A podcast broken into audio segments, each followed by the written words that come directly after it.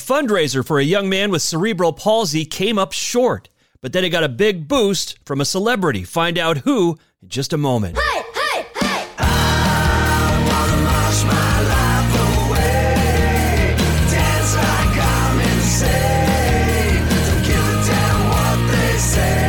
The Daily Detour. Headlines and entertainment on your schedule. Featuring music by our house band, Quickie. And now, your host, Dan Roberts. And if you want to know what I'm doing while that's playing, generally, uh, dancing in my seat. Dancing in my seat because I like that song. Doesn't that put you in a good mood? That's the point. As is our first story, usually, something that should uh, bring a smile to your face. Jake Stitt is like a hometown celebrity in Morristown, Tennessee.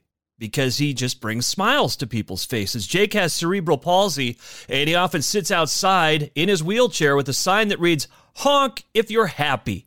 And people do. Like I said, he's a local celebrity. 17 years old is Jake, and his parents have been taking care of him for a long time. A lot of lifting of Jake in his wheelchair into the uh, family wagon, as it were, uh, to get him to where he needs to go.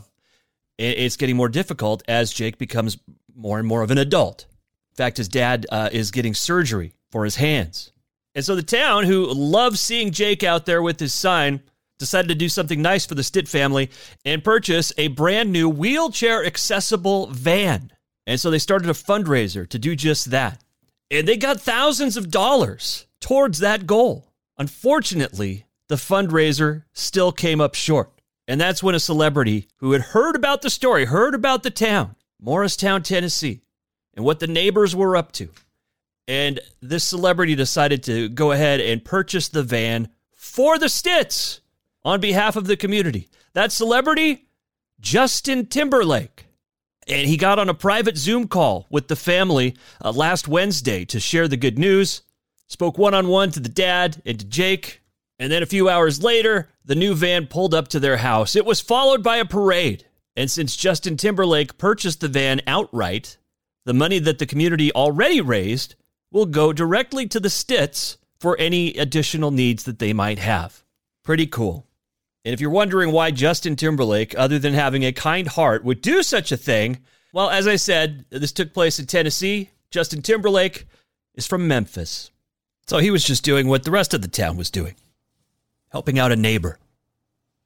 All right, coming up in just a few minutes on the podcast, Bil Dwyer will share with us what his favorite, he's done a lot of TV. So, what's the favorite thing he's ever done on television? So, I guess you're getting a lot of entertainment news today, by the way, because that's basically entertainment news. Justin Timberlake inserted himself into that last story, and thank goodness he did. And now I've got some other showbiz headlines for you. I guess the biggest headline is that Ellen Page is no longer Ellen Page. She made a big announcement today on social media that she considers herself transgender and non binary, and so she will now be known as Elliot Page. I'm sorry, he will now be known as Elliot Page. We got to know Page in Juno, of course, and uh, many other screen roles, big TV, uh, you know, big screen and uh, small screen.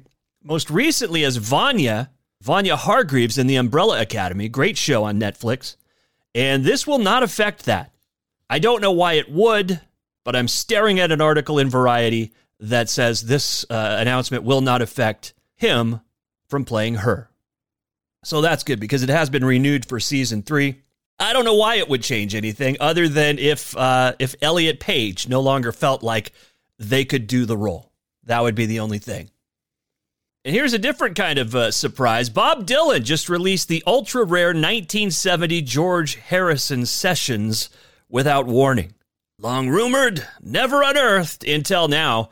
Uh, Bob Dylan, the 50th anniversary collection 1970. It's a very limited release. You could probably find it on eBay or, or something, but it's going to cost you a lot. In fact, why don't I do that? I'll do the research for you. Maybe it's not that bad. But you got to figure fans have been chomping at the bit for this since 1970, right? And the reason that it came out now and the reason there wasn't a lot of fanfare is they have different copyright laws in the UK. And I guess uh, if if the material, if the creation isn't officially released by the copyright holder within 50 years, then it goes to public domain. And so Dylan, uh, for the last decade or more, has been kind of quietly releasing these rare recordings so that he can control the copyright. He, re- he keeps control of the copyright. All of which I find fascinating. I don't know why. This is just, this is the stuff that just uh, interests my brain as someone that creates uh, not music like Bob Dylan, but just someone that creates things. Copyright law always been of interest to me. Yeah, here's one, uh, and I don't know if this is uh, this might not be the official unofficial release. This might just be a out and out bootleg, which is also the goal of controlling that copyright. Because if he didn't do it and it becomes public domain, then everybody that has a way to distribute that, that finds it, copies it, has a way to distribute it, they're profiting from it and not the artist. So it's only eight songs. And this copy that I'm staring at on eBay is going for $75 plus $35 shipping. So you got to really be a fan if you want to spend that kind of dough on eight songs. And I don't know, maybe you don't care about Bob Dylan. Maybe you're more of a Selena Gomez fan. But at the very least, you learned something about copyright law today in the UK. You are not required to learn another single thing the rest of the day if you don't want to. Speaking of Selena Gomez, she's now uh, allegedly, apparently, reportedly dating NBA star Jimmy Butler. They were spotted enjoying a romantic dinner. She's 28, he's 31. It's a nice uh, match, more or less. And the Miami Herald caught them out and about. Uh, he's a tall man. He's a basketball player. What do you think? And uh, I'm just going to say, what do I know about what girls want? But as far as uh, male specimens, I, I just think, I feel like she's gotten over Justin Bieber. That's all I'm going to say. I think she's gotten over the Weeknd, too. This might be the one. This might be the one. What do you think? Felicity Huffman out of jail and back to work. You know, she had to go to do some jail time for that college admission scandal. And now she's already inked a deal for a new comedy on ABC. It will go to pilot, so it's not uh, a sure thing, but it's Felicity Huffman. She's a great actress, no matter what you think about that whole thing. Uh, she's still put in some good performances over the years. Uh, and in this show, she's apparently the unlikely owner of a minor league baseball team that she inherited after her husband's death. And in the show, she also has a baseball fanatic son who has Down syndrome. And it's based on the life of Susan Savage, who owns the AAA world champion Sacramento River Cats. Have I dug too deep into that one? The real point is Felicity Huffman not blacklisted. She's back to work. And one more story, one more story, and then we we are on to Bil Dwyer. Also, uh, I'm on someone else's podcast today. Deece Casillas, a comedian, podcaster, hardworking at both, has multiple podcasts, travels all around the United States and even out of the States doing comedy. He invited me to be on his podcast, so I'll share a clip of that, kind of whet your appetite uh, uh after we talk to Bil Dwyer today. But I wanted to talk about David Chang, who made history on Sunday night's episode of Who Wants to Be a Millionaire, becoming the first celebrity contestant to win the top prize in the game show's 20 years on the air and he did it for charity. Probably all the celebrities play for charity, but again, he he's the first one that's ever won a million dollars, and that is going towards uh, a charity that that he and a partner kind of uh, built that goes to help out uh, employees of the food and beverage industry who have been impacted by the COVID 19 pandemic. So, a worthy cause, and I just wanted to uh, make sure you knew about that. That's a great thing. All right. It is Bil Dwyer Week on the Daily Detour podcast. Let's get going with that. What's the most fun you've had on a television? You've done a lot of TV. You've done I love the uh, the, the, MTV stuff. I love the '90s. I love the '80s. All that. You've done BattleBots. You you've done acting appearances that, on Larry Sanders fun. and BattleBots was a fun run. Like completely weird and different from anything I've ever done, but yeah. you know, a lot of fun popular, and then seeing it live was always great because you could never you could never believe how big and strong these robots were and fast. Like I got to drive a couple of them, and they're so fast. I don't know how these guys did it. They're pretty big too. I don't know if they've gotten bigger over the years, but they're they look like yeah, look like half of they look like the important part of a lawnmower out there. Uh, right, and some of them. Well, I think up to uh, the super heavyweights were uh, you know 250 plus pounds. So, yeah. And sparks are flying. Did did did one ever like fly out of the arena? Almost, yeah. I mean, one of them, uh, a couple of them hit the plexiglass, you know, And uh, thank God for plex- plexiglass. Yeah, be, I mean, yeah, it'd be a lot. It'd be a lot worse than a Gallagher concert, that's for sure. You're not getting hit with. You're not getting hit with watermelon specks. you you are the watermelon specks. yeah, you would have been at that point. uh, uh, what about uh, Hot in Cleveland? You played Valerie Bertinelli's ex-husband on that. Yes. Um, so you were on like the first couple of episodes, but, but I was the yeah I was the linchpin, Dan. Yes. I was the reason for the show. She was on the plane. She saw me and she saw that I was getting married to a much younger woman. And then when they emergency landed in Cleveland, she said, That's it. I'm I'm staying here. So I'm the reason. I'm the reason for that long run of show.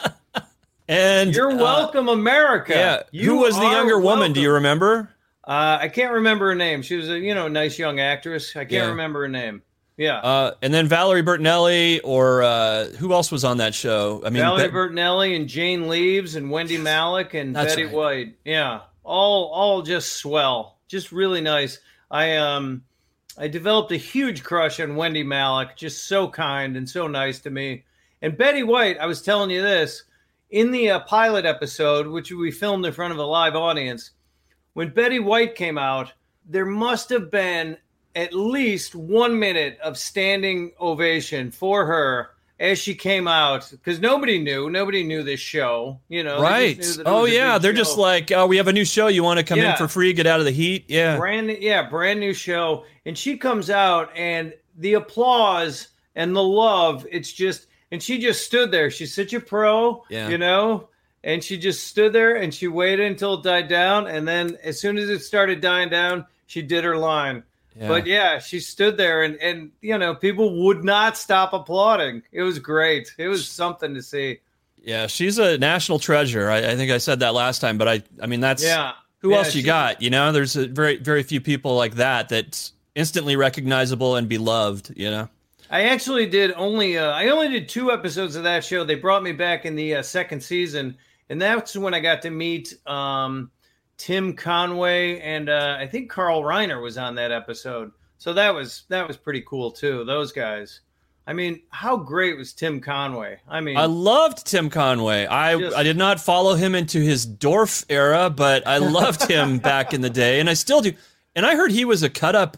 Like I don't remember the whole story, but if you listen to uh, Carol Burnett's uh, audiobook or read it. I suppose you could read, Bil. Do you like to read? I listen a lot. Uh, but he drove up to, you know how you got to show up to the lot and you go through the, the guard and the yeah. arm goes up. and He showed up there uh, dressed like a mummy one day. I mean, really? for no, I mean, it wasn't like he had to be a mummy in a sketch that day. He just, he was just being weird.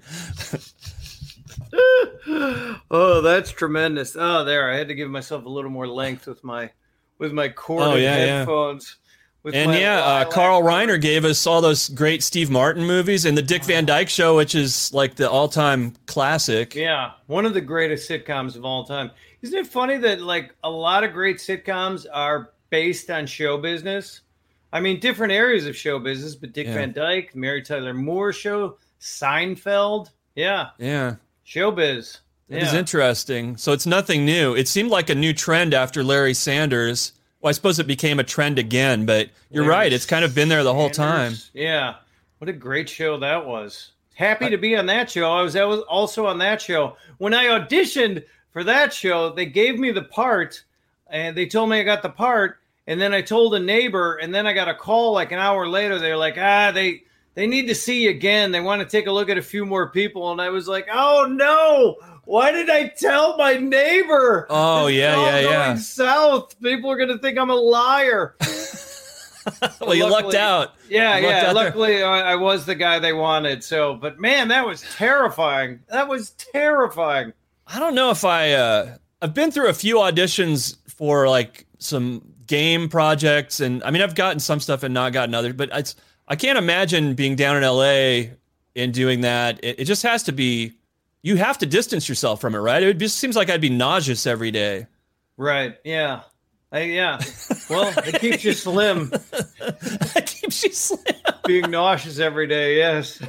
Stress really burns the fat. That's for sure.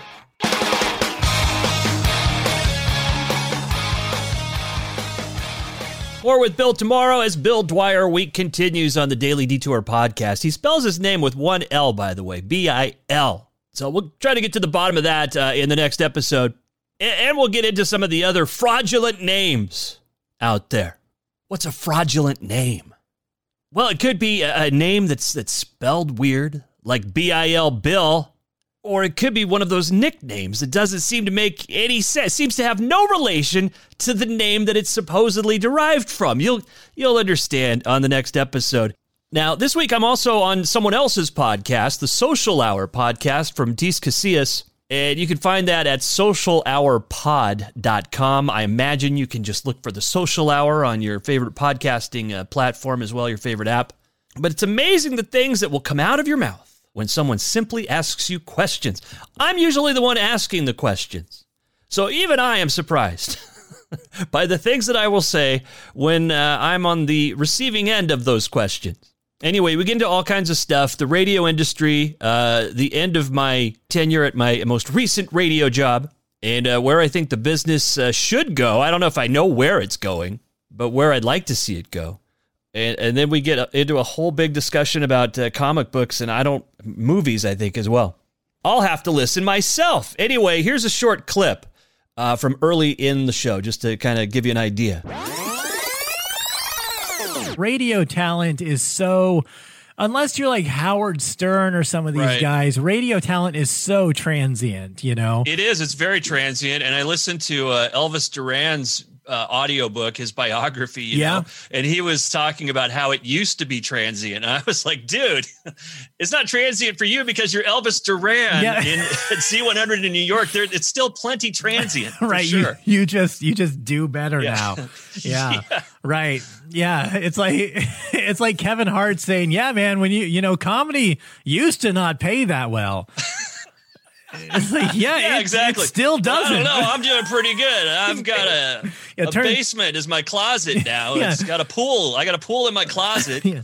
Turns out when you're selling Madison, selling out Madison Square Garden, you do yeah. a little better. It turns, you know, it's not a hundred dollars a show. Uh, right. All right, that does it for today's Daily Detour podcast. I appreciate you listening. Uh, you don't owe me anything. But if you want to check out some cozy and fun apparel, uh, I've got some uh, Daily Detour and Christmas merch in my shop at TeePublic. And you can find the link for that stuff eh, pretty much anywhere on my Facebook page, Twitter, Instagram, in the bio, and elsewhere. At Dan Roberts Voice, uh, all of those places.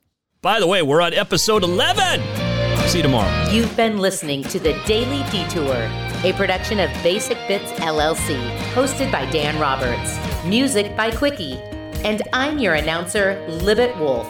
New episodes drop Monday through Friday. Subscribe now so you never miss a moment. And we'll chat with you next time. Hey, hey, hey!